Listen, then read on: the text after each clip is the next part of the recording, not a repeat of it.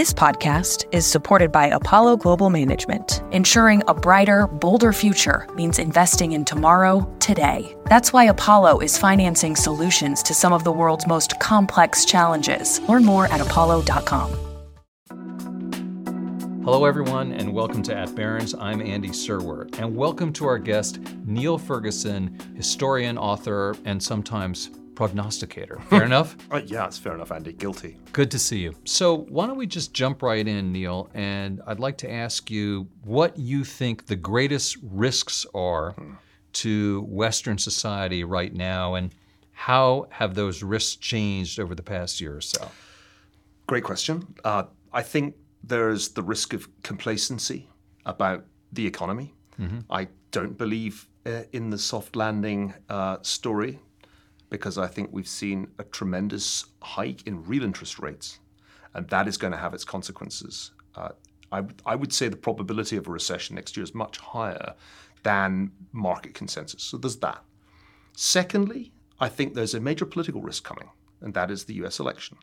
Uh, that, that risk is, I think, still being underestimated by people who haven't fully digested that the Democrats are fielding a very elderly candidate with a weak running mate against Donald Trump, uh, a candidate who, uh, in many another country, would not be uh, able to run for election given his conduct on January the 6th of 2021. So this is an amazing potential constitutional crisis given all the indictments that Trump currently faces.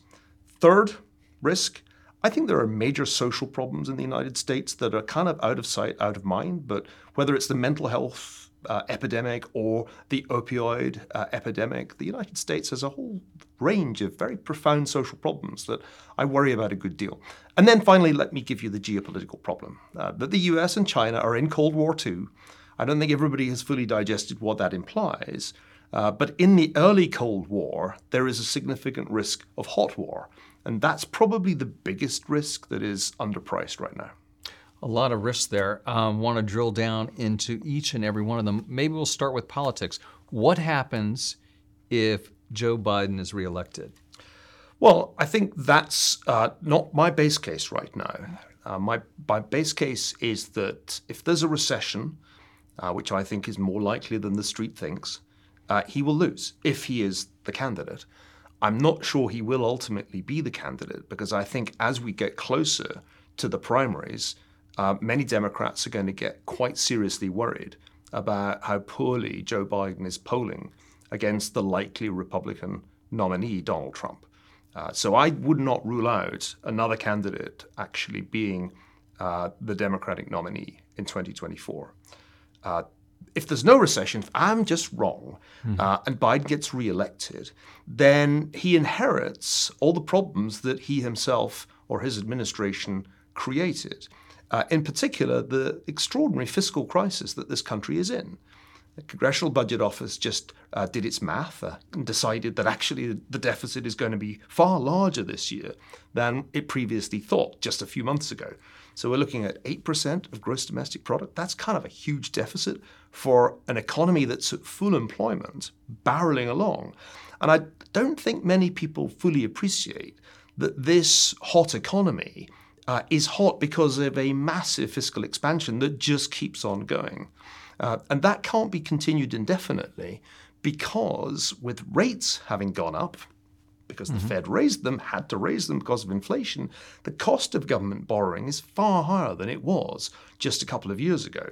Uh, and so we're looking at a real fiscal problem. Whoever is uh, president in 2025 is going to be contending with some very harsh realities. Let me give you an example. Mm-hmm. Uh, for most of its history, the United States has comfortably spent more on defense than on debt service. That is no longer true. Uh, by the end of this year, it will certainly be paying much more debt service or somewhat more debt service than uh, defense. Uh, and that's a problem for a country that is in a major geopolitical rivalry with China. All right. I, I do have some more questions on the economy, but I think we'll switch over to what happens if Donald Trump wins. Hmm. So, if Donald Trump wins, it will be very different from 2017. A lot of people will look back and remember the somewhat chaotic quality of Trump's administration then. Uh, they hadn't really expected to win. They were not ready, in fact, to take over the government. It was improvisation. Uh, it was quite chaotic, if if you look back.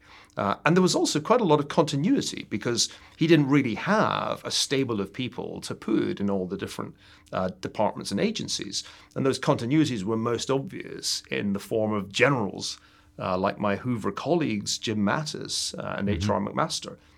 If Trump is reelected, the second Trump administration will be very different. Firstly, they are planning for power. By they, I mean the Trump supporters in the America First think tank.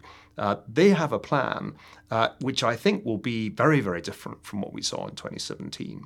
Uh, and secondly, that plan does not include establishment people. So there won't be those restraining influences that were such a characteristic feature of Trump's first term. So if there is a second term, it won't be at all like the first term. And I would I would expect the personnel to be really very different, and their priorities will. I think uh, come as a shock to many people. Uh, number one, I think he will be back on protectionism. I think he remains a committed believer in tariffs. We kind of drifted away from those, but mm. they haven't gone away. Uh, I recently asked uh, Robert Lighthizer, who was his uh, trade representative who just published a, a biography. Uh, what did he think Trump would have done if he'd won in 2020? And his answer was raise those tariffs. So I think there'll be a hmm. return to a protectionist strategy. And the other thing, which I think will be number one priority, will be purge the Department of Justice, purge the bureaucracy, purge the, the swamp of all the anti Trump elements that President Trump and his advisors feel thwarted him at every turn during his, his first term. So it will be a very, very different scenario, uh, 2025, from uh, 2017 if Trump is reelected. And if Niall Ferguson was a betting man, what would he bet? Uh, well, I think the key question is is there a recession or mm-hmm. not? I think if there's a recession, uh, whoever is the Republican nominee will have a good chance of winning because nobody has uh, got re-elected after a recession in 100 years. Calvin Coolidge was the last person who did it uh, back in 1924. Everybody else who tried to get re-elected with a recession just behind them failed. Uh, and if you look at where Joe Biden's polling right now, it's about where Gerald Ford uh, was at this stage in his presidency. It's about where George H.W. Bush was. Uh, at this stage in his presidency. So, if there's a recession, which I do think is more likely than the consensus, then I think it'd be really hard for Joe Biden to get reelected. I'd actually put the Republican nominee, and it seems likely to be Donald Trump, but maybe close to 60% probability of winning. I don't think many people have, have processed those odds yet. Hmm.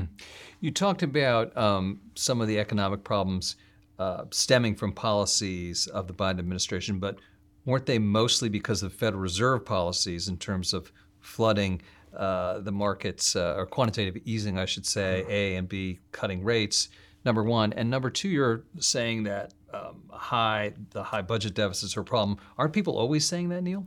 Well, uh, I think if you go back to early 2021, uh, a small number of people, uh, notably Larry Summers, argued mm-hmm. that an inflationary accident was happening. That was also my view at the time. Mm-hmm. Uh, I wrote that for, for Bloomberg. And uh, if you read Larry Summers' original piece, which came out in the Washington Post, it's all about fiscal policy. He barely mentions monetary policy. Mm-hmm. And I, I, think a yeah. correct analysis would be that there was a huge fiscal uh, overshoot because they, they kept doing stimulus. Yeah. Even after the economy was going to heal, we had vaccines, the pandemic was not over, but it was it was clear that the end was in sight once you had highly efficacious vaccines. And the, and the Fed accommodated this. Uh, it, it in fact accommodated a very large proportion of the new debt issued by the Treasury uh, in 21, 22, and it kept going. Remember, there wasn't really a change of monetary stance until into 2022, despite the fact that there were flashing red lights signaling an inflation uh, shock. So I think it was a combination of fiscal and monetary policy error that got us to 9% inflation uh, in the middle uh, of last year. Of course, inflation has come down since then, but only because of a really significant tightening of monetary policy. And if you just look at the way rates have gone up and, and adjust for inflation, this is the biggest increase in real borrowing costs since the time of Paul Volcker. So you have to go mm. back 40 years to see, in fact, slightly more than 40 years, to see a monetary tightening like this. Uh, the, idea that this would just have no effect at all on what is a pretty leveraged economy, much more leveraged than it was in Paul Volcker's day, I just can't believe. So I think there's a certain illusory quality to the current atmosphere of, uh, of economic strength in the United States. It is the case, though, that people have been calling for this recession for quarter after quarter after quarter, and they keep pushing and yeah. pushing. And I, I, don't know if that's been the case with you, but it, it, why hasn't it occurred yet? Well, the old phrase that I'm sure we were all taught at some point in economics classes is that monetary policy acts with long and variable lags. Uh, that that variation is the key here. Yeah. I mean, if the average is sort of nine months from tightening to to the slowdown, uh, that's the average question is, uh, could it in fact be quite a bit longer than that? And the answer is, yeah, it could actually under the circumstances. So I think it's it's way too early for the uh, transitory team to declare victory and say that inflation was just this temporary aberration that had to do with coming out of, of the pandemic. I think it's plausible that as uh, corporations and households have to refinance, they're going to get a terrible shock. Uh, and you can see how that sequence of events plays out if you look at when refinancing is going to happen in, in the coming, let's say, the coming 12 months. So, um, so that's one important point. The other important point I want to make, Andy, in, in response to something you said a moment ago, is just as people have been warning about recession for many months, they have, of course, been warning about deficits for many years, if not decades.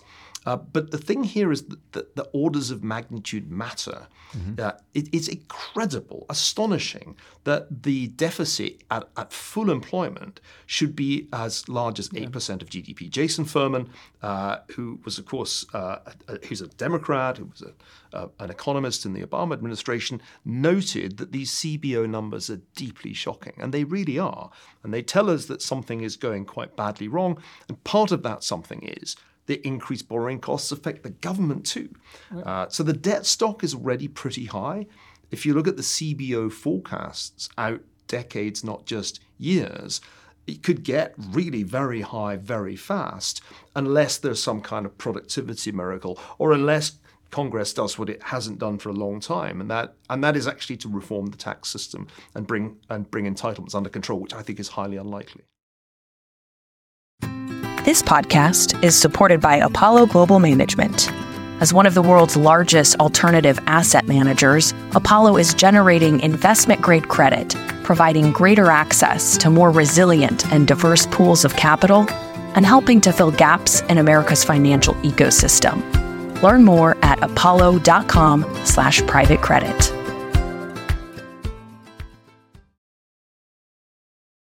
Niall, you're back in the UK these days.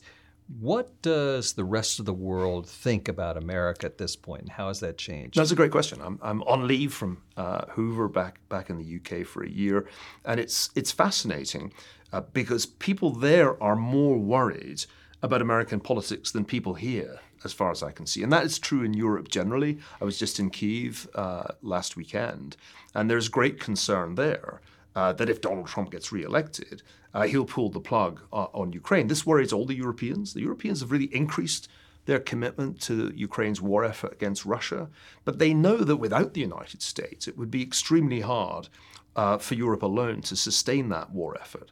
So there's a good deal of disquiet about what is going to happen next year uh, in the US election. On the other hand, there's a kind of envy, and the envy is directed at US economic growth, the dynamism of the US economy. They all have AI envy because there basically is no AI uh, in Europe and scarcely any uh, in the UK. So it's a strange bifurcation. People are really worried about American politics and kind of envious of the American economy. Is globalism and liberal democracy in permanent decline, or is this just a hiccup, an aberration that we're experiencing? Well, globalization has been pronounced dead rather often recently. It's not that dead, actually, when you look at the resilience of international trade and capital flows. Uh, it's it's dialed back a bit since the high point, which was 2007, before the global financial crisis. But we're not looking at a huge retreat uh, from globalization of the sort that we saw after 1929. Um, when people talk about decoupling between the United States and China, I say, does that mean Apple produces 80% of its hardware in China rather than just 100%? Because 80% is still a rather large number. The US trade deficit with China is still huge, US trade with China is still huge. So, what's really going on is that globalization's shape is shifting. And it's shifting in response to a variety of things, some of which are conscious, like the US government is consciously trying to reduce its exposure to China. Supply chains are consciously being moved away from China. There are other things that would be happening anyway. The fact that Chinese labor costs are no longer uh, particularly attractive. You know, Mexico's now overtaken China in its trade with the US. There's a reason for that. It's it's close and it's actually pretty competitive. So it's a combination of policy and, and structural shifts that would have happened anyway. But I think one shouldn't exaggerate the extent of the shift. It's still globalization if American companies are manufacturing in Vietnam uh, or in Mexico as opposed to in China. The, the idea that we can somehow bring it all back home, we can somehow bring all manufacturing uh, back to the United States isn't very plausible because it's just much more expensive to make microchips in the US. It's a good segue to China. Um, how bad is our relationship with China, and, and how bad a leader or good a leader is Xi Jinping? Well, let me take those one by one. The relationship is not in a good state, despite uh, President Biden's talk of a thaw uh, at Hiroshima not so long ago. The visits that have been made by members of uh, his administration to China have really not gone terribly well, uh, haven't really achieved uh, terribly much, haven't changed the, the sentiment in Beijing, which is that the US is pursuing a conscious policy of technological and economic containment that is designed to keep China firmly in second place in the Indo Pacific. So I think relations are not good, and I don't think that they've been improved by these uh, various visits that we've seen, to judge by what we hear from, from Xi Jinping and senior figures in, in the CCP. Xi himself, I think, has not been good for China uh, for two reasons. One, explicitly aiming at strategic, well, equality or parity with the United States, uh, which I think was a, a silly thing to, to, to explicitly say you're going to do. That was like sending a warning uh, something that previous Chinese leaders had avoided doing since Deng Xiaoping. They'd sort of kept their light under a bushel. But the second thing, which has been more damaging, I think, has been what he's done to the Chinese economy. Xi is, in many ways, a Marxist Leninist believer who has reasserted the power of the Chinese Communist Party, the CCP, over the economy, over society, even over academia. It's a very different China from the China I used to visit 12 uh, years ago regularly, much, much less free in expression and less dynamic economically because the big tech companies have been reined in. Jack Ma was essentially brought low by Xi Jinping. And that huge real estate sector, which was really about 29 or 30% of the Chinese economy, is in a state of crisis. So I think both as a, a political leader and as an economic leader, Xi has steered China into very treacherous waters. How concerned should we be over Vladimir Putin? Some people say it's just not that big a deal for the United States. Other people say it's a mortal enemy. Well, from the point of view uh, of Ukrainians, uh, he is a mortal enemy who is killing uh, significant numbers of Ukrainian soldiers and civilians uh, every month. I, I just came back from Kiev. There were air raids before and, and after my time there, and the reports that one received from the front line by soldiers who had been serving there are pretty grim. This is a very bloody war. Uh, and anybody who was hoping that the Russian army would fall apart at the time of the Prigozhin mutiny, I think, has been disappointed. They are dug in. They have managed to uh, lay minefields. Uh, they have made an almost impregnable defense of the territory that they hold in southern Ukraine. And the truth is that the Ukrainian offensive uh, of this summer has not achieved anything like uh, what President Zelensky hoped for. Does that matter to the United States? Well, one level, no. It's a long way away, and it's not American soldiers who are doing the fighting. The problem is that we've backed Ukraine uh, not only financially, not only in terms of weaponry, but we've publicly and morally backed Ukraine. And we say, as uh, Secretary uh, of State Blinken said in Kiev just about a week ago that you know we'll be there for as long as it takes, but that could be a long time. Uh, a German general who was in Kiev at the weekend said that the German planning horizon was out until 2032. That is a much longer war than anybody in the United States thinks they've got involved in. So I think the problem in the short run is that we're stuck in a war that doesn't have an obvious end in sight. And that means that resources are going to be absorbed, uh, financial resources, uh, hardware from uh, military stocks by this war for, I think, longer than Joe Biden expected. But there's a broader problem, and that is that Putin is closely allied with Xi Jinping. This is a partnership of extreme importance to the Chinese leader. China isn't about to let Russia lose this war. So we can't just see the war in Ukraine in isolation. It is part of a broader geopolitical struggle in which the US and the Europeans and other allies support Ukraine, and China and Iran support Russia. That is actually quite an alarming state of affairs you can think of it not so much as a, a, European or an East European war, but as the first hot war of Cold War II. And, and in that sense, I think Putin is part of a broader threat, a threat of a kind of axis of China, Russia, and Iran that will pose challenges to the United States, not only in Eastern Europe, but in the Middle East and potentially in the Far East, in the case of Taiwan. Final question, Niall, and I hope you've got something to say on this topic, given some of the conversation we've been having. What could go right in the world? Well, it would be great uh, if the Russian army suddenly unraveled, uh, lay down, died, and Ukraine won the war. That would be terrific, but it feels less likely than a year ago when the Russians were in flight from Kharkiv and then from Kherson. So that would be great, but I'm not holding my breath. It'd be great if China's economic troubles translated into some kind of political crisis there. Uh, because I think Xi Jinping's attempt to reassert one party rule, the dictatorship uh, of the party, is dangerous not only for China, uh, but for the world. So you could hope for change. And I'm an optimist about Cold Wars.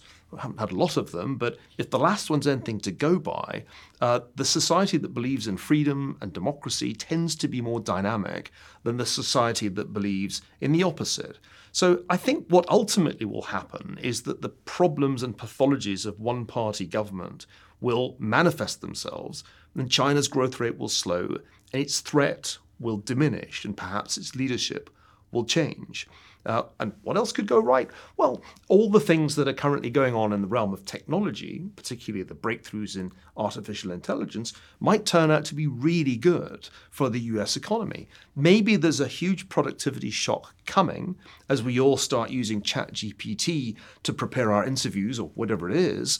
Um, and the next thing you know, the US economy achieves higher growth than anybody expected. And all those things that I was worrying about earlier turn out to have been mere phantoms. So there is an optimistic, uh, bullish case. Uh, there always is in this town, New York. There'll always be somebody who's bullish. Uh, but that would be my, my bullish scenario. All right. On those notes, Niall Ferguson, thank you so much for your time. Thanks, Andy. This is At Barron's. I'm Andy Serwer. We'll catch you next time. The production team for At Barron's is Ellie Ismailidou, Rebecca Bisdale, Kinga Royjak, Joe Lusby, and Laura Salaberry. The executive producers are Kristen Bellstrom and Melissa Haggerty. We'll be back with a new episode next week. This podcast is supported by Apollo Global Management. By providing companies with access to flexible financing solutions and partnering with management teams, Apollo is there every step of the way to drive positive outcomes for businesses and power economic growth. Learn more at apollo.com.